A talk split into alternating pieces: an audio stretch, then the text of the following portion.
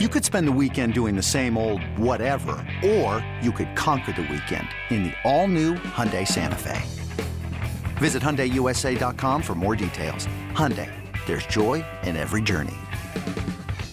eBay Motors is here for the ride. Remember when you first saw the potential? And then through some elbow grease, fresh installs, and a whole lot of love, you transformed 100,000 miles and a body full of rust into a drive that's all your own. Look to your left. Look to your right. It's official. No one's got a ride like this. There's nothing else that sounds like, feels like, or looks like the set of wheels in your garage. With over 122 million parts, you can make sure your number one ride or die stays running smoothly. So there's no limit to how far you can take it. Brake kits, turbochargers, engines, exhaust kits, roof racks, LED headlights, bumpers, whatever your baby needs, eBay Motors has it. And with eBay Guaranteed Fit, it's guaranteed to fit your ride the first time, every time, or your money back.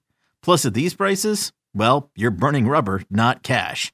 Keep your ride or die alive at ebaymotors.com. Eligible items only. Exclusions apply. Hey, Let's get the pregame six pack going, John. The storylines, the people, the trends, the things that we are watching for Sunday's game. You, of course, as the Hall of Famer, have the honors. First, first of all, I'd like to point out the Jaguars were very fortunate in 2017. The Colts had 22 players on injured reserve, and the Texans had 19. That was more than any teams in the NFL, and Jaguars were able to take advantage of it. But they had a great defense. It's amazing how that team fell apart after they were so good and had such high expectations the next year. Right now, there's high expectations because they're two and two. And the first thing I'm going to talk about is what I'm writing about for Gallery Sports column on Dameon Pierce, four games into the season, how well he's doing, better than any rookie. And he's going against the Jaguars defense that's eighth against the run, 93.8 yards a game. And they're fourth in average per carry allowed at 3.6 yards. So you know they're going to be focused on him. And one of the marks of a good running back is an offensive line going against a defense that is stacked to stop the running game. If I'm the Jaguars, I'm focused on Pierce, not Davis Mills, trying to force Mills to pass, of course, and then having my pass rushers get after him. So Pierce needs to have a good game. He's on a pace, Sean, for 255 carries in what would be a club record 1,331 yards for a rookie, 5.2 yards per carry, and eight and a half touchdowns if he goes at the current pace. Now, considering how little they used him in that first game, I would imagine that would pick up. But when whenever they don't blow a lead in the fourth quarter or get close and can't close the deal, when they actually do something positive and win, I'm guessing Pierce is going to play the big role. That that 255 carries scares the hell out of me, John. I had not done the math on that. 255 carries in a season where this team's going to win like three games just feels like such a feels like such a waste of an odometer. I I understand. And Pierce is a delight to watch, and he's a great kid. We had him on the post game show this past Sunday um, at the stadium following that loss to the Chargers.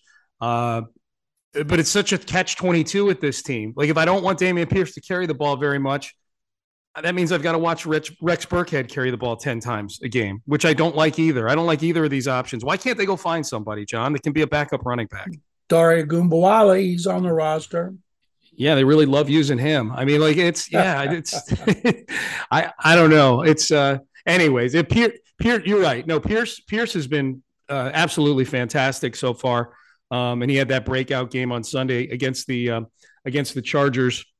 John, my first one in the pregame six pack.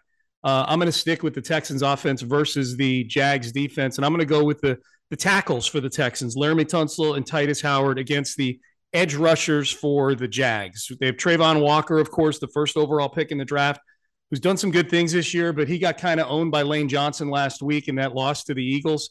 Um, Josh Allen, not that Josh Allen, the other Josh Allen, the Jags Josh Allen, has been really good this year. Three sacks, four TFLs. He's been uh, very active, very disruptive. Um, if the Jags are in a situation where they're able to tee off on Davis Mills because the Texans can't run the football, uh, then it's going to be incumbent upon Laremy Tunsil, who's been really, really good this year, and Tytus Howard, who's been decent this year, but not great. He's made some mistakes, and he got dinged up too in that last game.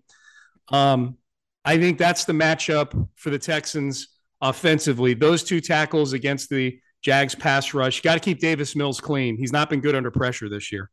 One, excuse me. One of the reasons they liked Walker's because he could play up and down the line. If I'm the Jaguars in passing situations, I move him over Kenyon Green, Mm. just coming off an awful game in pass protection, and I see if he's any good because Green got pushed back into Davis Mills twice, and he got him sacked once or twice, and it was a bad game for him. So I put Walker over there because he's big enough to play from tackle and rush up the middle, and I think it'd be a great test. My, my next one is going to be Davis Mills, of course, and I I tweeted this uh, when I saw it. Uh, ESPN's come out with all its updated rankings, and uh, they have four of their experts uh, ranking their top five at every position. And all of them have uh, CJ Stroud as the top quarterback. Uh, three of them have Bryce Young, two. Another one has Will Levis. And then they have either Levis or Young third. And it's interesting because Todd McShay has three quarterbacks in the top seven. And that would be one and two, Stroud and Young, and Levis seven and but it's uh um and then there's a distance between Levis and Anthony Richardson of Florida, who is the uh, consensus four, but they don't say if he's a first rounder or not. Mhm. So you know Texans fans are watching them because Davis Mills has not been very good. Now he's coming off his best game. He made some good throws. He needs to get the ball to Nico Collins. You know, uh, he's had eight passes dropped. That's tied for fifth in the league. And um, it seems like when he gets sacks, they come at the most inopportune times Yeah. when they're either trying to score to go ahead, sack, Are they're in the other team's end of the field, sack. It's just it's just physical and mental mistakes at the worst time. But they need Mills to have his best game. Play the way he played last year when the Texans won in Jacksonville and see if they can come up with their first victory. All right, John, my next one. So that's two for you, one for me. Here's my next one in our pregame six pack previewing the Jaguars and the Texans in Jacksonville this Sunday in week five. Um, I'm going to go with the Texans pass rush. Uh, Trevor Lawrence was shaky as hell last week against the Eagles. He he had five turnovers himself, uh, interception, bunch of fumbles. Um, he was real, real shaky. Now the Eagles have a fearsome pass rush, maybe the best pass rush in all of football. They've got all kinds of guys they can throw at you there, and they did last week in the rain in Philadelphia against Trevor Lawrence. Up until last week, the Texans pass rush had been really, really good, had been very disruptive through three games, and then they didn't they didn't touch Justin Herbert last week. They had one sack, and that was really with Herbert kind of stepping up in the pocket and choosing to kind of slide near the line of scrimmage. It was one sack for two yards, and the two guys that touched him down on the ground got each got credit for half a sack. They had zero disruption. Justin Herbert had all day long. This is with him playing with busted ribs. And so that was a real disappointment for me. They need to crank that back up in this game on Sunday against Trevor Lawrence and put some heat on Trevor Lawrence. They're, they're the less talented team, the Texans. So they're probably going to need turnovers to, they're going to need to win the turnover battle in all likelihood to win this game. Trevor Lawrence is ripe for turnovers. As, as promising as the season has been for the Jags at two and two with a couple very impressive wins over the Colts and the Chargers, Trevor Lawrence has not been great this year so far. They've done it almost in spite of Trevor Lawrence, not because of Trevor Lawrence. So I, I think that the pressure is on Jonathan Greenard, Jerry Hughes, Rasheem Green, um, the guys on the interior. They've got to get some heat on Trevor Lawrence and get back to what they were the first three games of the year. You know, they had playing Thomas Booker on rundowns next to Roy Lopez or Big Heine, and then Maliek Collins, of course. They're rotating those four. None of them are pass rushers, and they're all got to stop the run. And then uh, they they have Obo and uh, uh, Rasheem Green at end, and they're bringing Greenard and Hughes in and passing situations, which means Hughes and Greenard were getting beat on the run. So I'll say the run defense. You're talking about the pass rush. Mm-hmm. I'm saying the run. They gave up three yards game to the Chargers. They uh, it was their best game against the run, but the Chargers were the r- worst running team. They could not stop Austin Ekeler's receiver. They did a pretty good job on him.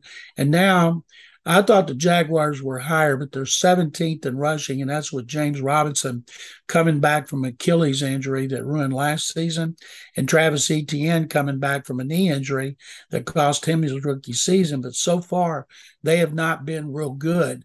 Last year, I believe they averaged 4.5 yards of carry with George Warhop as offensive line coach. He's with the Texans now. So I think they want – to try to stop the run for a second game in a row and see if they can get after Trevor Lawrence like you're talking about. And one of the things about the run, the linebackers, you know, their guys are getting on the second level, and then the linebackers are missing tackle. And the DBs didn't make all the tackles against the Chargers the way they had in those earlier games, and that's a good thing because yeah. they've got the front seven has got to be better against the run. This episode is brought to you by Progressive Insurance. Whether you love true crime or comedy, celebrity interviews or news, you call the shots on what's in your podcast queue. And guess what? Now you can call them on your auto insurance too with the Name Your Price tool from Progressive. It works just the way it sounds. You tell Progressive how much you want to pay for car insurance, and they'll show you coverage options that fit your budget. Get your quote today at progressive.com to join the over 28 million drivers who trust Progressive. Progressive Casualty Insurance Company and Affiliates.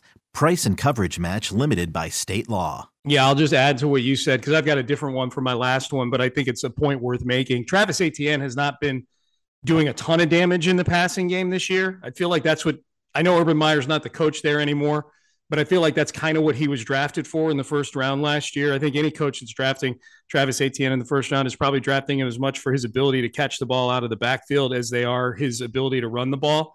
Um, he's only got eight catches so far this year. That's my biggest fear with what you're talking about, John. Is it's not the running game, but I almost look at the short passing game to the running backs as sort of an adjunct to the running game. I mean, that's what it was for the Chargers last week. You can tell me all day long that the Texans held the Chargers to three yards a carry they did that because they didn't need to run Austin Ekeler because they couldn't cover him out of the backfield, you know? So, um, so I, I, I, uh, I am nervous about a Travis Etienne breakout game this weekend for the, um, for the Jags. So that's, that's my fear. My last one and our last one on the pregame six pack special teams for the Texans. A big play on special teams. They've been able to get those each of the last two games, and that's been what I think has really helped them stay in these games. They got the big punt return from Desmond King two weeks ago against the, the Bears that they were able to turn into a touchdown in that game. And then the big block, the big uh, uh, forced fumble on DeAndre Carter in the game this past weekend against the Chargers that uh, that set the Texans up with an opportunity to take the lead miraculously in the fourth quarter. They were down by they were down by two by uh, by two touchdowns at about the you know the about the you know five minute mark of the third quarter, and next thing you know, there, there's nine minutes left in the game, and they're sitting on the doorstep of taking the lead in that game. Um, so uh, that that's that's the uh, a big play on special teams, whether it's forcing a fumble, a big return. Desmond King's been really good in the return game, and they need to keep their coverage going. They've been very very good at covering kicks and punts so far this year. They've not given up to that I can remember any big plays that have really swung a game for them. That's one of the. I think special teams is one of the big things that's kept them in some of these games so far this year. So they need to keep that up in this game. They're they're rated fifth in DVOA on Football Outsiders for special teams. The Texans are. The Jags are middle of the pack. The Jags are 16th. So the Texans might have an advantage there. And they better start scoring touchdowns because the offense isn't scoring a whole bunch of them. And on that, after that great turnover, man, they wasted such an opportunity and had to kick the field goal. Another sack, another sack, sack. Yeah. sack at the worst time. And uh, but uh, yeah, it would help if Frank Ross's special teams, who have been terrific, could actually score a touchdown, maybe two, especially in the fourth quarter when the Texans actually scored ten points against the Chargers in the fourth quarter after not scoring any in the first three. But yeah, special teams have been splendid. John, your prediction for the game? Uh, I picked the Texans to lose every game, and I'm going to keep picking them till they win a game. So I'm going to pick Jaguars 23 to 17. The trend is your friend. If you're John McClain, he he will not he will not bet into a trend. So you got him covering the spread at least. It's what, six and a half? Six and a half. Yeah. Yeah. Um, I've got Jags 27 19. I think the Texans, uh, they, I think it's a touchdown and a bunch of field goals for them. I think they'll be able to move the football a little bit against the Jags. But I think they're going to bog down in the red zone, kick a bunch of field goals, and I'm not super confident in this defense shutting down uh, James Robinson and Travis Etienne at this point. And by the way, Christian Kirk's been very good for them. That's been a good. That was a free agency signing that got a lot of heat because they people felt like they overpaid for Christian Kirk. Uh, he's been really good for them. He's been better than anybody that Kyler Murray's been throwing the ball to out in Arizona so far this year. Um, Somebody was used, excuse me, Sean, as yep. an example, blasting the Texans. Well, look at Jacksonville. And I told him that's a very unfair comparison because the Jaguars have had the number one pick the last two years. They've been stockpiling high picks for years. The Texans have not because of Bill O'Brien's trades. And they had all kinds of money under the salary cap to spend, and they win March. Now, next March, Nick Caserio will have money to spend, but, but because of where the Jaguars have been, they should be ahead of the Texans. It's yep. ridiculous, yet they keep losing to the Texans.